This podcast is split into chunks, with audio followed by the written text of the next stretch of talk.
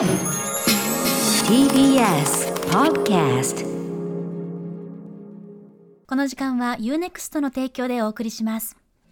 時刻は7時47分です。TBS ラジオキーステーションにお送りしているアフターシックスジャンクションえーいつものこの時間は新概念提唱型投稿コーナー水曜日はシアター一期一会お送りしておりますが今回はお休み、えー昨日から金曜までのこの時間今週はこんな企画をお送りしています。UNEXT 独占配信記念映画「花束みたいな恋をした」に恋心をつかまれたベールがまだまだ来てるからまだまだ読んでいくぞ。とね何度も言いますけどね 美咲の兄弟がちょっと混ざってる。から気にしないでください。いろんな映画がユニバース。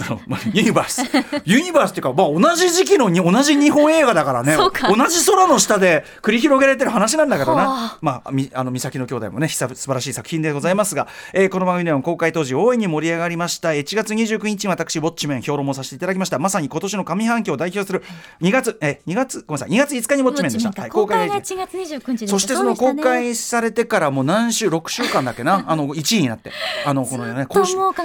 大ヒットもしたというねまさに日本映画今年代表する一作でございます。須田将暉さん有村架純さん主演の「あなたはみたいな恋をした」略して「花恋」えーでこの番組でもね本当曜日パートナーの皆さん全員見て、まあ、連日この話をするという1週間でございました。すいません。いや尽いやいや。きないのよやっぱどうしてもね語りたくなってしまう猛然とねというような話でもありましたね。えーということでその時のあのメールのウォッチメンメあのメールの時もですねすごくドスンとくるご自身の皆さんのねあの自分史と重ねてこう語るような素晴らしいこうメールも多くてそれを紹介しきれなかったというのがあるので、えー今回この配信開始タイミング、まあ、月曜日には監督の土井信さんも、えーお招きして割とこうメイキングめいた話もね伺いました。ちょっと映画また見直したくなるようなね。いやそうなんですよ。私この UNEXT で配信というタイミングえでえ2回目をようやく解禁したんです。ちょっとずっと抑えてたのね。抑えてた、ん。もう多分そんな簡単に解禁できないと思って。でもようやく土井監督のお話も聞いた上で聞く、見ると、うんうん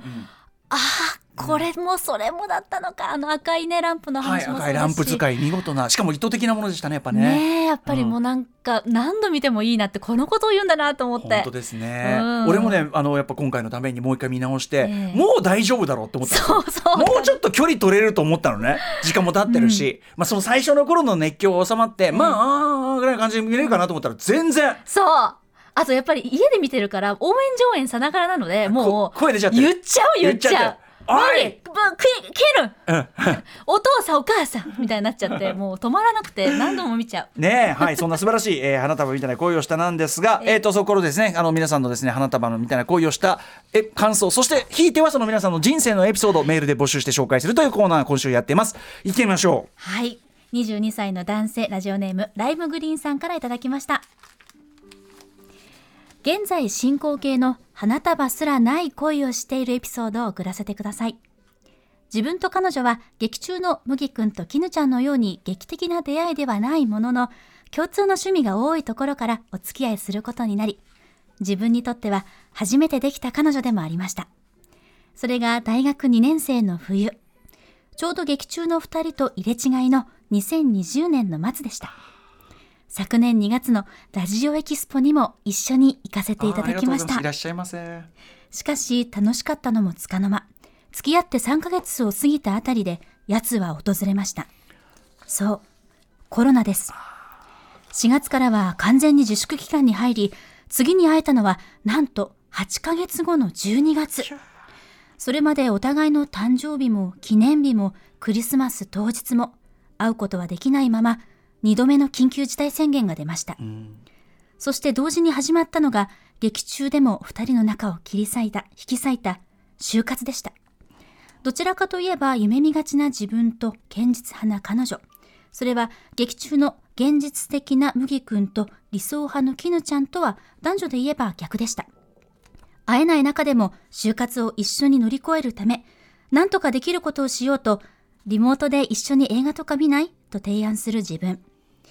就活中だからそんな場合じゃない。今はそれぞれの人生のことを考えるべきという彼女。いつか関係は終わってしまうんだろうなとコロナ禍を経てより絹ちゃんのように考えるようになってしまった自分。この先を、この先で楽しめばいいと漠然としながら関係が自然に続いていくものと麦君のように信じる彼女。そして2021年1月、花束みたいな恋をしたを周りがカップルだらけの中、もちろん一人で見に行きました。積極的な別れを切り出す絹ちゃんと消極的な結婚を提案する麦くん。悲しいけど二人にはたくさんの花束みたいな思い出があって、振り返るといい日々だったんだなぁと思うとともに、自分には花束すらないまま一年も経っちゃったよと思って何とも悲しくなりました。そして清原果耶さんと細田かなたくんの未来あるカップルが現れた時、ああ、自分たちにもあんな時期があったな、と懐かしくて眩しくて涙が出てきました。別れてはいないものの昨年12月以来、現在7月までまだ一度も会えていません。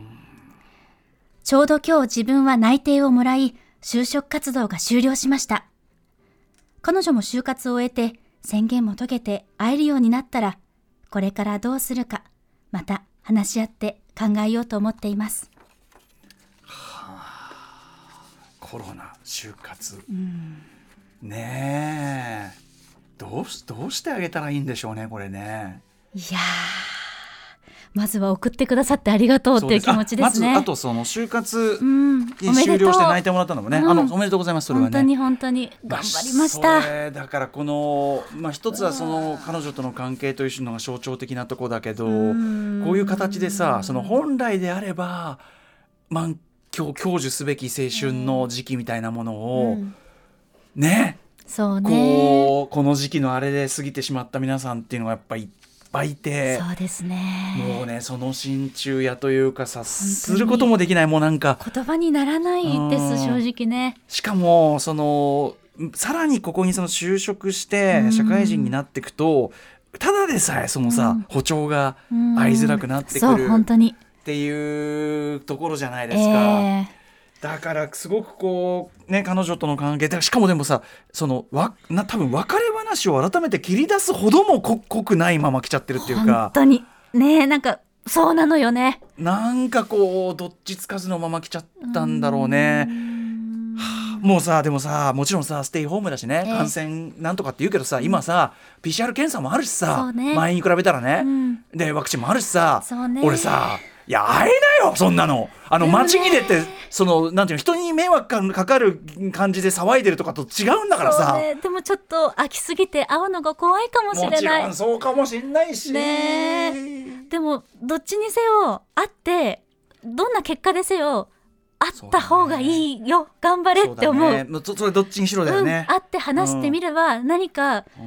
空白だった時間も何かちょっと埋まるかもしれないから、ねうん。うん。お互いの就活のお祝いをまずしたらいいかもしれないですね。はい。ぜひ。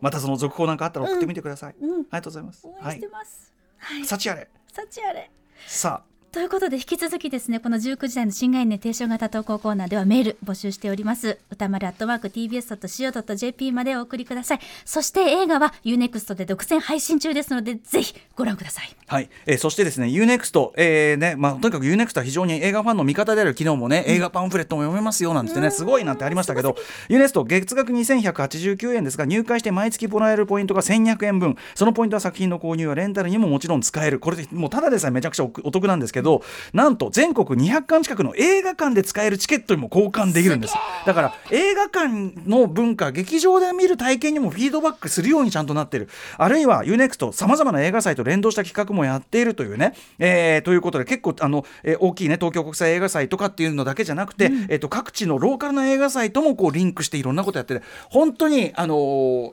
UNEXT 映画の見方っていう例えばねちゃんと監督とかそのスタッフとかキャスト一人一人で検索できる作品、その関連作とかがあとはちゃんと解説っていう作品をちゃんとバックアップ立体的に見えるお手伝いっていうのもちゃんとしててやっぱ UNEXT 一番信頼できますそういう意味では映画ファンという意味ではね。はいぜひ UNEXT で映画をお楽しみくださいということになってございます。はい。この時間は UNEXT の提供でお送りしました。